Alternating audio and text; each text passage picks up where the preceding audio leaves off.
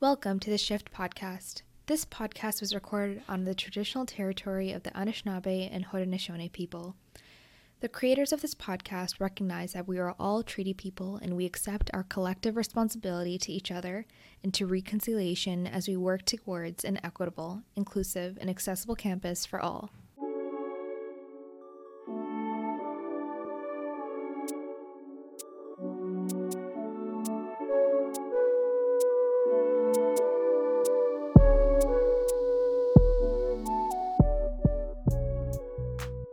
On the Shift podcast, facilitated by the Student Experience Office, you will hear from students of diverse backgrounds about their lived experiences at Queen's, how these experiences are shaped by identity, their visions for a safer and more inclusive campus climate, and what needs to happen for there to be a meaningful and lasting culture shift. I think a common theme amongst many POC is there's like this burden that we always have to be the ones to advocate. In their eyes, what I do and how I perform will then impact how they view all Latinos and all Latinas. But I think realizing that, you know, sometimes people aren't going to be pleased, but you have to do what's best for you. Listeners will also learn about resources that exist for equity deserving students at Queen's and hear tips for where to find community and support. This podcast is part of the Queen's Shift Project, a collection of initiatives aimed at creating a safer and more inclusive campus culture for all students.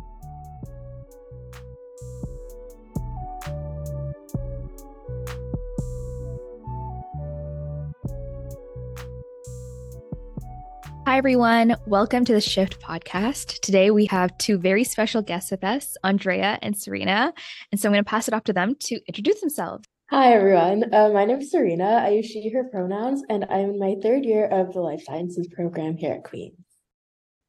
Hi, everyone. My name's Andrea. I use she, her pronouns, and I'm a third year and a psych major. Mm-hmm. So we all study at Queen's, and what I found is that everybody comes to Kingston for very, very different reasons. Let's talk a little bit about why we chose Queen's.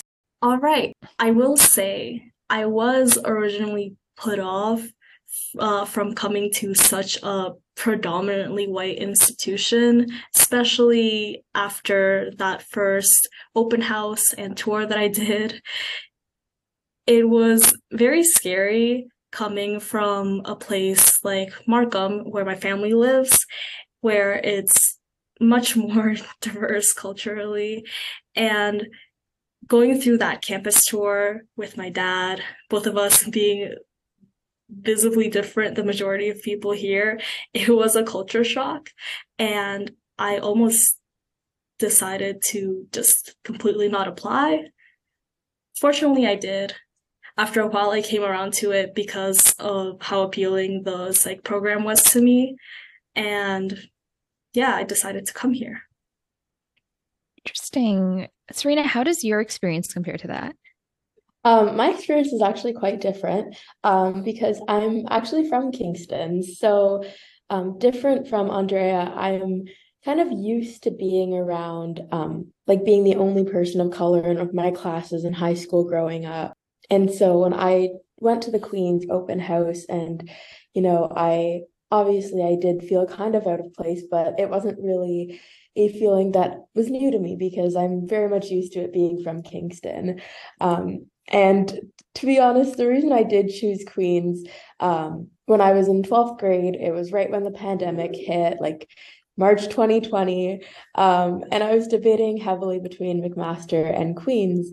And ultimately, the reason I picked Queens was because a i was really interested in their life sciences program um, i knew people who came out of it and they got you know they had really good opportunities and jobs and b like i said it was the height of the pandemic the world was in chaos there was so much uncertainty um, and i just thought staying close to home was kind of the right move for me at the time mm-hmm.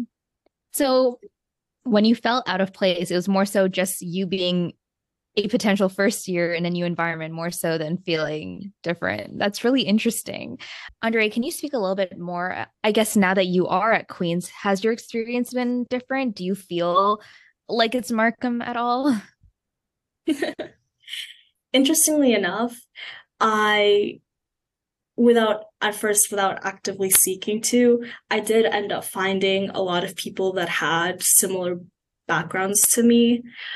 Not in terms of nationality because i'm peruvian and there's not a lot of us here at all but in terms of experiences of coming from more diverse communities and then coming here or having immigrant parents.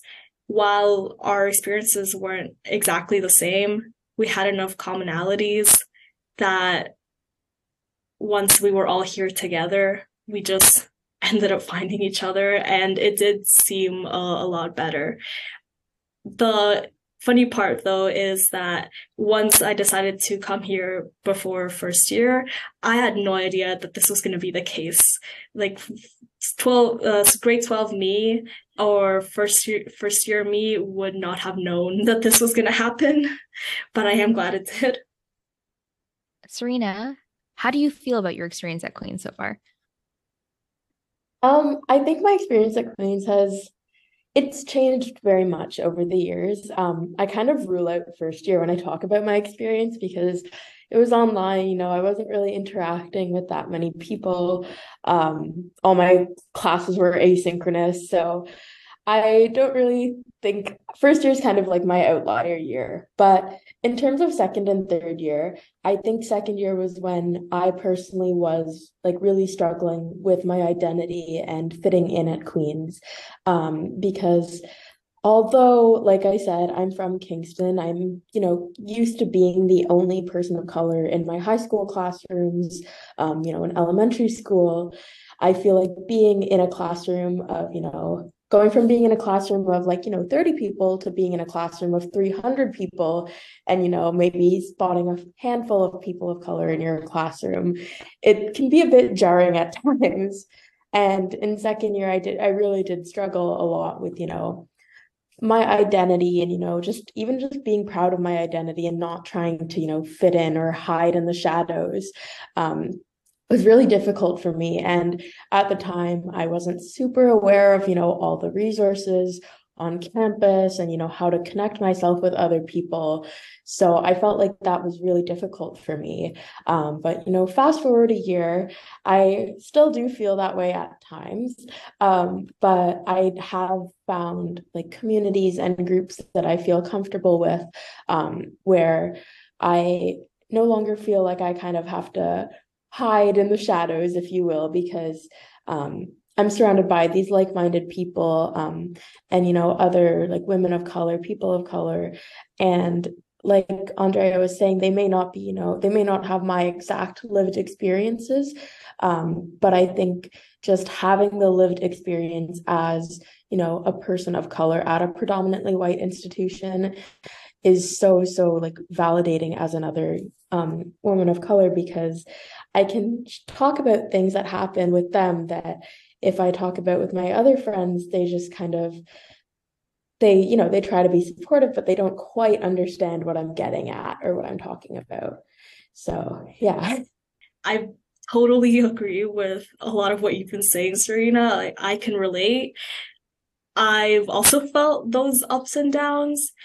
The downs mostly being experiencing microaggressions for the first time in a while because of just not leaving my house because of the pandemic and kind of forgetting how that con- can constantly affect you. That plus dealing with mental health issues and with the pandemic, I feel like it was a long journey too to get to this point where I can confidently say that I really know people and they really know me and I can relate to them in a way that I can't really relate to the average person in my classroom. So it is a pretty complex and nuanced experience. Yeah, I was thinking it's really interesting that you both come from such different environments, but all in all, you've had a pretty similar experience in the fact that, like, once you've found your people, so to say, you were able to feel more confident in your identity and feel more supported at Queens, um, and and it's mostly because Queens is growing it, its diversity for the most part.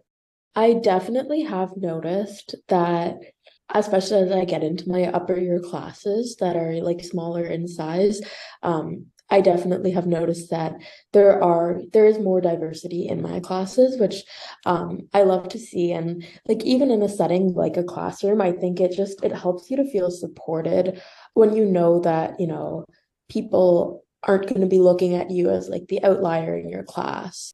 Or like I had an experience in high school where one of my teachers would constantly confuse me and the other and one of my friends who was also South Asian. Um, and even though we know look nothing alike, she would always call us by like each other's names. And so it's nice to not be the only person in my classes like that because like I said, when it kind of feels like all eyes are on you in situations like mm-hmm. that. Um, and I think for me, that just relieves some of the stress associated with that. Like, you know, is am I going to be confused with someone else? Or, you know, are they going to know how to like pronounce my last name? like, you know, just things like that. I feel like is just so, you know, it just brings me like more peace, I guess, just knowing that there's more diversity um, mm-hmm. slowly growing in like classes and on campus. Yeah. Also, I think being for example, for me being the only Latina or visible Latina in my classroom, it's also the pressure of, in their eyes, wh- what I do and how I perform will then impact how they view all Latinos and all Latinas. It's it is a pressure that once I start getting that agency and independence of being an upper year and choosing more electives and classes that I want and has the groups of people that I wouldn't otherwise see in my specific program, I feel like that pressure is lifted. I right now I'm taking two gender studies courses and I will say it is very very fun and very de-stressing walking into a classroom and not being like in the 10% or 5% of uh, POC where that ratio changes to much more and it's it's relieving that's so nice. And something that you said on is the pressure of representation. And I think that's not talked about enough in the sense that like as you said in in their eyes. I think that's the perfect way of saying it. It's like there's a lot of pressure to perform even better than the average person in that class. And it's easier because you feel like, you know what, everyone's kind of feeling that way, or like no one really cares. And I feel like that's a lens that is not so common. I find that when I first got here, in comparison to when I lived in Markham, where I was often racialized as white, here I'm much more often um, racialized as a person of color or even specifically Latina or at least ethnically ambiguous. In somewhere or another, uh, when I first got here, I felt that on the surface, people treated me being a Latina as, wow, it's so interesting, or it's so cool as kind of like a positive thing. But after a while, I started noticing that really that's just surface level because a lot of the times they would start assuming things because of my identity or even at parties guys would come up to me and suddenly start becoming interested in me when they find out that I'm Latina. It it's something that uh, I learned to pay attention to. Unfortunately, because it does happen, but I do think it's interesting too because I did have the privilege beforehand, before university, to be able to be white passing and not have to experience that. Whereas my family members who aren't as white passing have always had to deal with this. And now I can look back and reflect and continue on knowing that these things do happen. That's really interesting that you say that. It's almost as if your experience and how you view yourself changed depending on your environment. Is that true? Yeah, 100%. Before, especially being an immigrant, my identity as uh, Latina was very confusing to me. Uh, I didn't know if I was Latina enough or me being Latina was something that I should really tone down. It also sometimes didn't come up because people would not really see me as, like I said, as a person of color sometimes. Now, here, it forced me to confront that part of myself, but then also it gave me a chance to actually find that identity myself and become more proud and sure of it. Serena, I'm wondering, is it the reverse for you where you're used to being the only person of color, but now because you see more, does it impact how you see yourself in any way, or does it only strengthen your identity?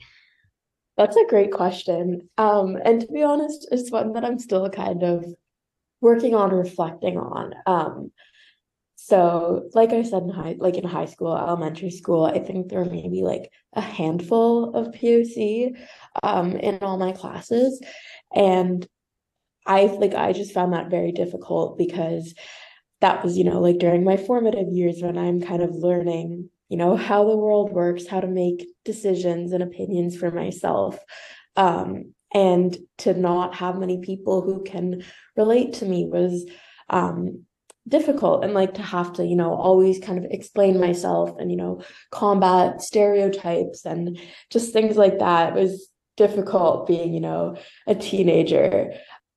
I think now my identity is definitely it feels strengthened.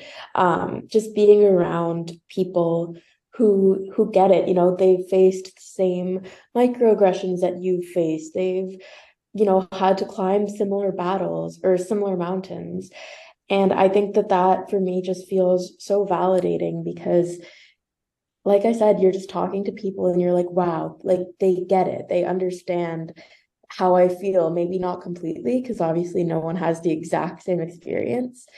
But, you know, you don't have to go in depth trying to explain yourself to people because they've been there. And so yeah, I guess my experience kind of was um, the opposite. I do still struggle with it. I personally, for me, one of the stereotypes that I really struggle with is like the model minority, because um, I feel like a lot of my friends always expect me to get straight A pluses. Like if I tell them I'm nervous for a test, they're like, "Well, you're gonna do great," and I I part of that does feel like it's coming from a place where you know people of you know asian and south asian heritage are kind of always expected to get the grades you know no matter what. Um, and i remember in second year when i was kind of struggling with some of my classes that was really really difficult for me because i was like like for lack of better words i was like i feel like the only stupid brown person. Um, and it like i think that is something that i still do struggle with a bit but overall i just i do feel much more supported when i'm with you know like-minded people and you know mm-hmm. other poc how do these psychological pressures i guess impact how you approach different experiences or how you approach school? Yeah i can touch on that a bit. Um, i just feel like again i think i struggled with it more last year um, being you know my first real year at university. Um, and I'm in life sciences, as I mentioned, and it's a notorious fact that second year life sci is rough. Um, you have to take, you know, orgo and biochem and all these difficult classes. Um, and to be honest, I hadn't really struggled with school before second year. And I remember getting my first biochem test grade back, and it was not a great grade. And I think my first thought was, you know, I feel like I'm letting myself down. I feel like I'm supposed to be smart. I'm supposed to be good at this. And, you know, but my grades are telling me I'm not. Um, and I think I struggled with that and like that part of my identity for so long because because of this myth, you know, it's expected that I be smart. I don't, you know, that I shouldn't have to try to be smart, you know, it should just come naturally. Um, and so my first semester of second year was difficult because I was kind of kind of fighting like this internal battle with myself on, you know, between feeling like I should be doing better and feeling like I'm letting myself down and, you know, my family down. And eventually I've kind of come to terms with the fact that I don't have to fit these stereotypes of, you know, my ethnicity, like my background. That doesn't mean I'm not going to try at school, but that just means I'm not going to let this one mold um, determine my self worth and how I feel about myself. I also think that that's kind of affected me in terms of uh, my extracurriculars. Like last year, I definitely overstretched myself a bit and I signed up for everything and anything I could because I thought, you know, I shouldn't need rest. I should just be able to go, go, go, like go from school to work to clubs to meetings and then just crash and then, you know, do it all again the next day. And again, I think it's because of, you know, this assumption that people, you know, that I should be able to do it all. And I've been working more this year on, you know, knowing my boundaries and knowing myself and being able to say no to things um, which I probably wouldn't have been able to do last year. So that's amazing. I'm sorry, just what you just said about working on being able to set those boundaries. I am still trying to work on that. I think that a lot of the times immigrants and children of immigrants have that pressure, whether it's been directly placed on them by their parents or just societally, I have always felt that pressure of basically making my parents' sacrifice worth it. It's really inspiring what you said, Serena. Like, like pulling yourself out of that like vicious circle or cycle is like is so hard to do and i know so many people that suffer with this where like they sign up for everything in the sense of a making a name for themselves or making their parents proud or or bringing like honor to their community. And a lot of times people forget to take care of their sense of self. I think another part though is like when you do set those boundaries you feel like you're letting yourself down or your community down or and mm-hmm. it, and I feel like people's comments make it worse that like oh like you're not doing this or you're not doing that or I thought you would do great at this and I'm like bro leave me alone let me breathe so how have you how have you I guess like navigated that cycle um I'll preface this by saying you're right. Boundary setting is so hard. Um, and to be honest, I still do struggle with it from time to time, um, but it is something I'm actively working on. So, again, last year, I definitely overstretched myself. Um, I was working two jobs, I was involved in like every club under the sun. Um, I volunteered like quite like too much for a person to handle. Um, and I, like I said, I just had a hard time saying no to things. Um, you know, people would ask me if I could meet when, you know, if I wasn't feeling well or, you know, if I just wasn't feeling like it. And I would just say, okay, Serena, you have to suck it up. You have to do it. You, you know, you have to like please these other people. And at the same time, as I was, you know, stretching myself so thin, I was burning out so, so, so fast. And I think this year I have funnily enough, I've gotten really into like journaling um, because I feel like I have a lot of thoughts that I like to reflect on. And one of the things that I did do, you know, going into third year was kind of reflect on reflect on my second year and you know what went well and what did what didn't. And one thing that I you know, through a lot of reflection, I realized, okay, you were involved in too much. You didn't enjoy everything you were doing. You know, you sacrificed yourself so you could please others. Like, that's got to stop. And so, you know, one thing for me I do is I have a boundary with, you know, everyone I'm, you know, on a team or, you know, work with that I don't reply to texts or emails after 9 p.m. That is like my personal time. And I think a big part of my boundary setting is this year I've surrounded myself with people and with clubs and you know just everyone I'm surrounded with are super accommodating and super um, understanding um, and I've surrounded myself with this type these type of people for a reason because I feel comfortable comfortable enough that I can set these boundaries um, and they will understand and respect my boundaries. So, Andrea or Serena, in your journey of, I guess, like taking care of yourself and putting yourself first before these pressures, have there been any like resources or events or communities that you found have helped, have spoken to you and helped you through this journey? Yeah, I mean, throughout my university career, and I will say again, I am in third year. throughout my university career, I've probably burnt out around four or five times. And I, as a psych major, constantly learned, you know, I should probably take care of myself and my mental health a lot more. And throughout all of these times, I've reached out to student wellness. That's always helped a lot to get physical and psychological help and support. But other than that, I think the activities and extracurriculars and all of that, even that I was choosing to go into, they were for other people. In my, in my head, when I was choosing them, it was to choose what sounded good or what would make my parents more proud, even if they weren't directly asking me to do that.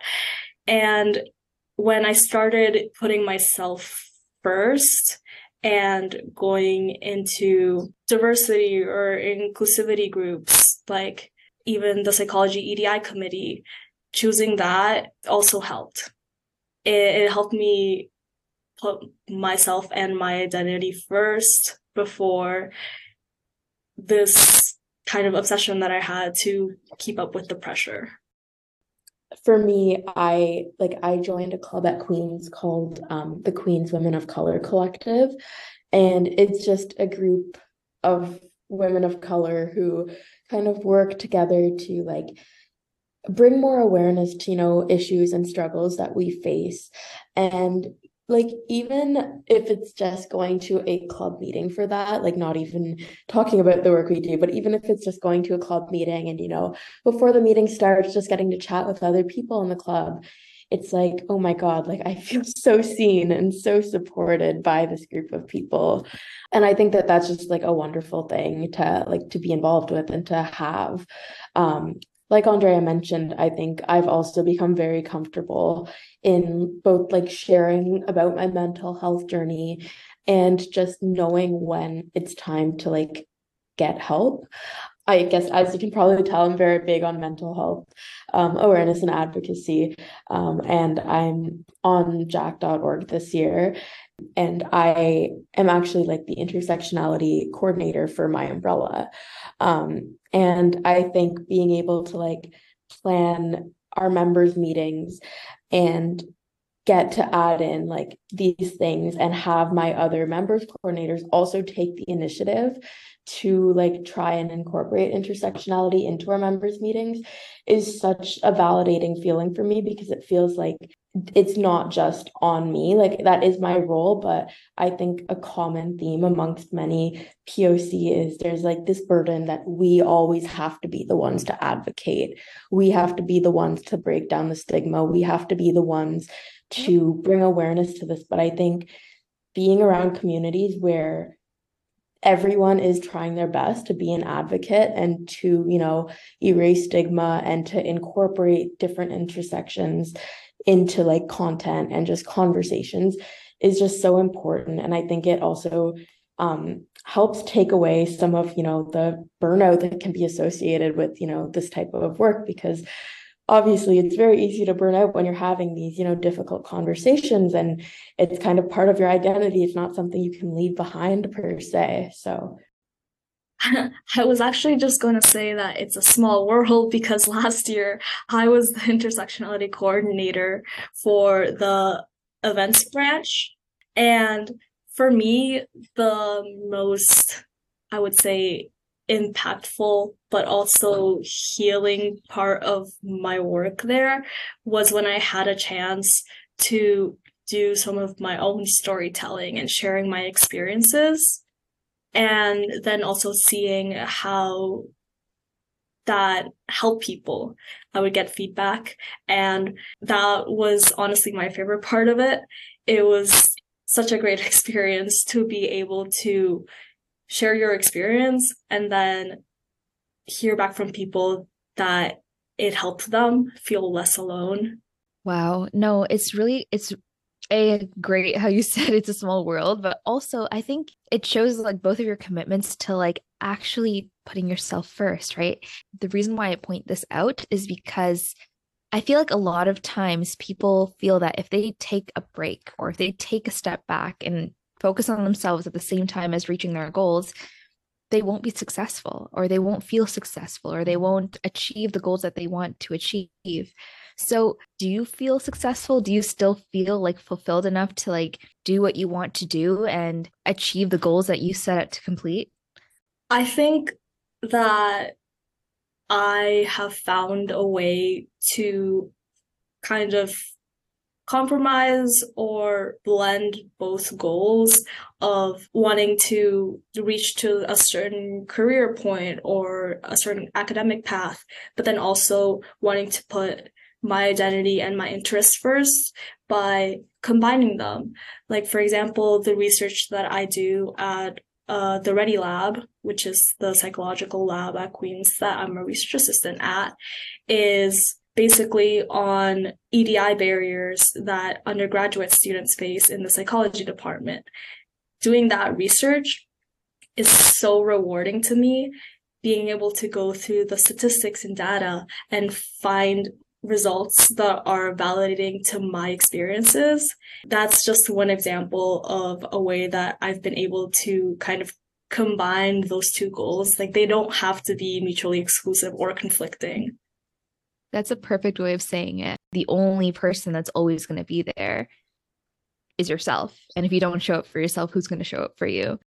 Yeah, I think I absolutely agree with that. And I think that you know, the realization that I have to do everything for myself and not for anyone else. Um, it was kind of hard to come to terms with, to be honest, because I am such a people pleaser. But mm-hmm. I think realizing that, you know, sometimes people aren't going to be pleased, but you have to do what's best for you.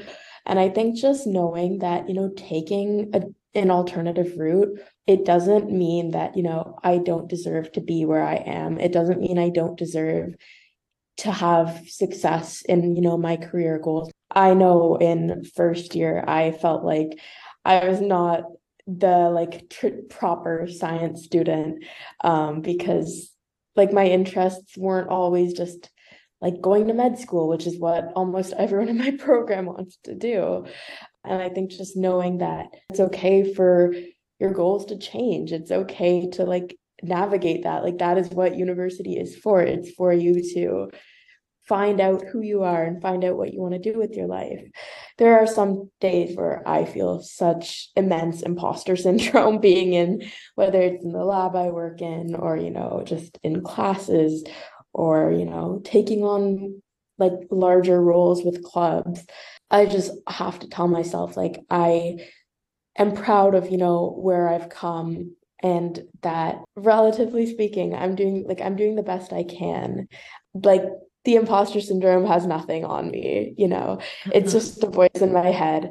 Something that you touched on is like you know only doing things for yourself. And i feel like as both of you said you're children of immigrants. And i feel like whether the pressures are explicitly put on or not you often feel like you're not necessarily just living your own life did you find when you made that switch, did you find that there were any repercussions? Well, I will say that even now, like I still will hear that voice in my head.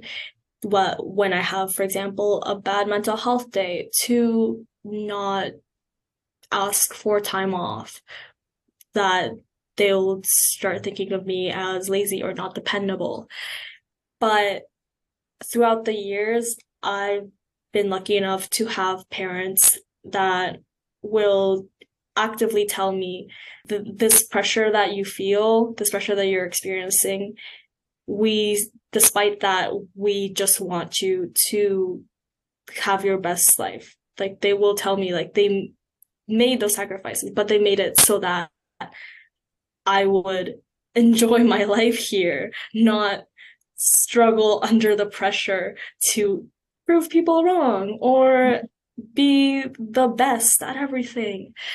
And I do acknowledge that that's a huge privilege because many of my friends who also have immigrant parents don't get that same message from them. I would tell my friends any time of the day, any day, that they are enough and what they're doing is enough. And they don't have to work 100% of the time and they don't have to be better than everyone else. So why can't I tell myself that? That's that's a snap. That's a snap worthy statement right there. For me, it was always really difficult because I have a brother who is six years older than me. And by most people's definitions, he's like the perfect child. Um, like when I was in elementary school, people would see my name and they'd be, "Oh, you're his little brother, his little sister. Like you must be so smart." Um, and you know that carried on throughout elementary school into high school.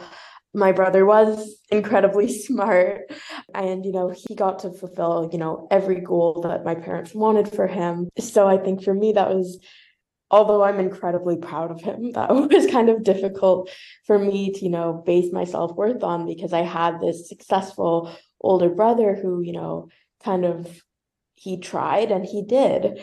Um, and I had a lot more struggles than he did. And so I think for me, that also played into it because, you know, when I was struggling, my parents were confused because they, you know, they never went through this with my brother. And I think how I came to terms with it is I really just I remember talking with them one day in second year about, you know, telling them, you know, my mental health wasn't great and I just I needed some compassion from them. And I remember they kind of looked at me and they said, you know, we only want what's best for you. We want you to be happy in life. We want you to have a good life like we don't care what you do as long as you you know have a career that's fulfilling for you. As long as you know you find something that makes you genuinely happy. And i think having that conversation for me was just so eye-opening because i you know i always assumed they wanted me to go you know down you know the same path my brother did you know go to med school become a doctor and mm-hmm. you know here i was having this conversation with them and they were like you don't have to to do that and i think just after that conversation with them i have been able to be more open about you know when i'm struggling when i feel like i am trying too hard to fit you know their expectations of me and i need to take a step back and do things for me because now that i think i've had that dialogue with them i I guess I feel I don't know if guilt is the right word, but I just don't feel as much of it um, because I know at the end of the day, they're my parents. They do want what's best for me. Yeah, exactly. So as you as you guys have like navigated life and the different like I guess identity changes, what was your biggest support at Queens? What did you use and how did it help, I guess?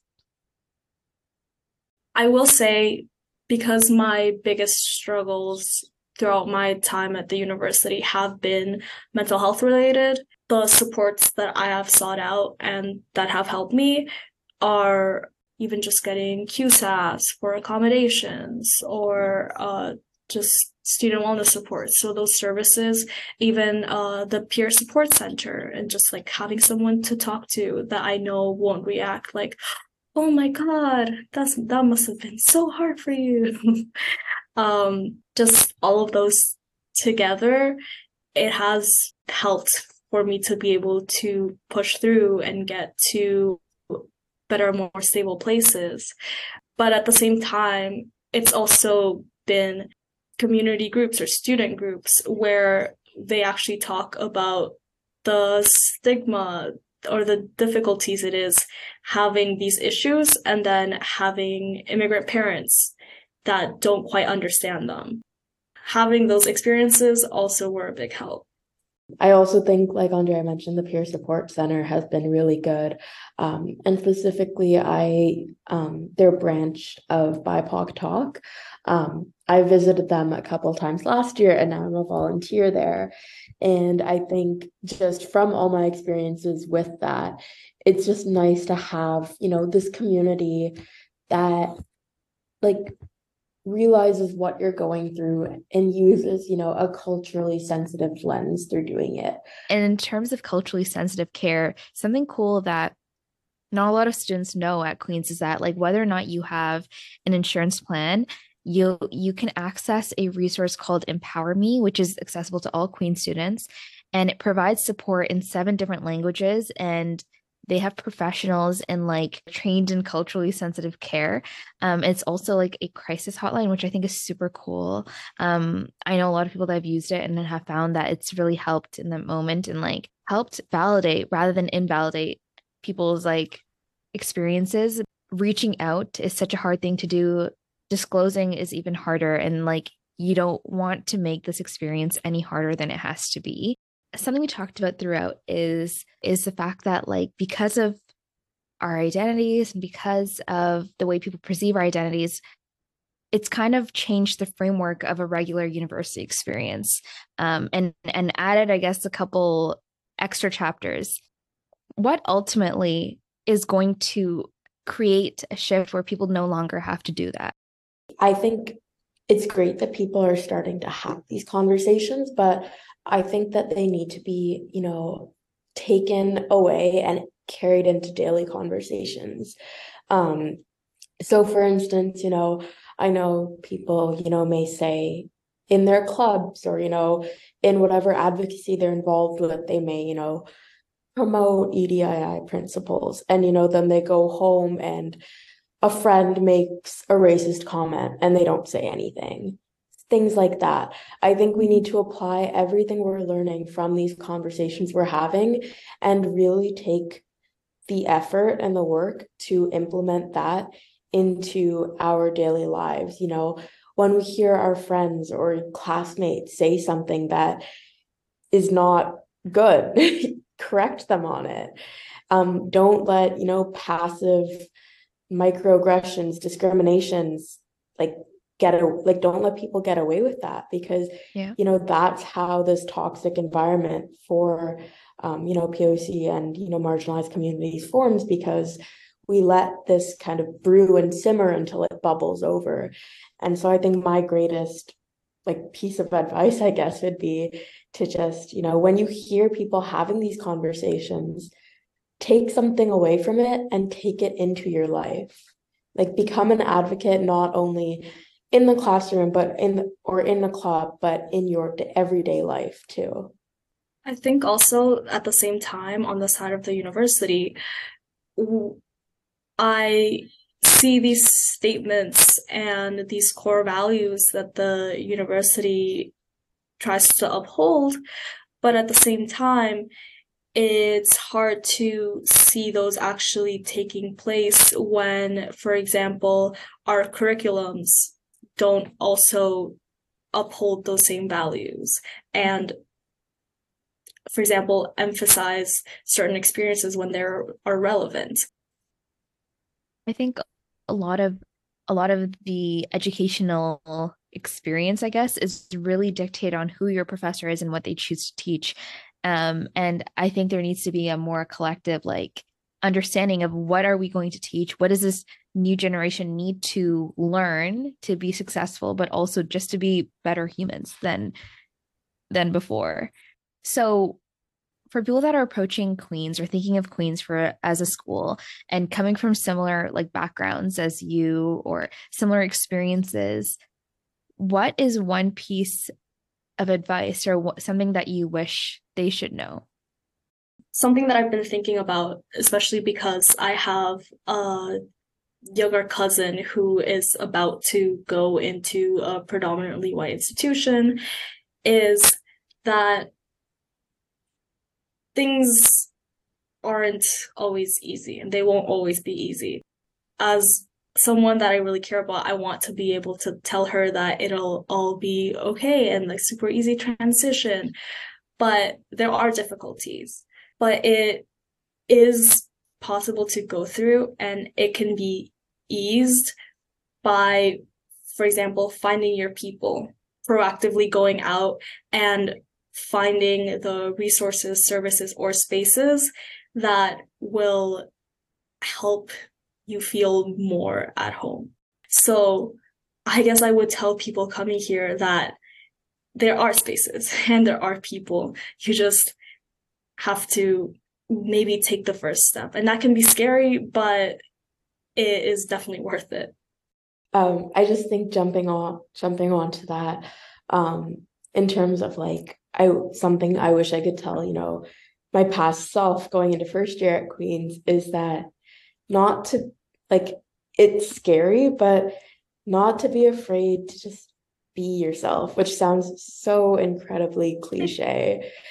But it's so true because I felt I spent so long, you know, trying to hide parts of my identity um, because, you know, I wasn't sure how people would react or handle that. And I just regret that so much because I wasn't being true to myself. I wasn't being true to who I am, um, you know, how my identity shapes me, anything like that. I was just trying to please other people who probably didn't care anyways, to, to be honest. Um, so I think that's one piece of advice that I would tell anyone going into first year is to not hide these parts of yourself that are what make you unique. It's what makes your story interesting. It's what makes you different from everyone. And I think that's honestly just such a beautiful thing.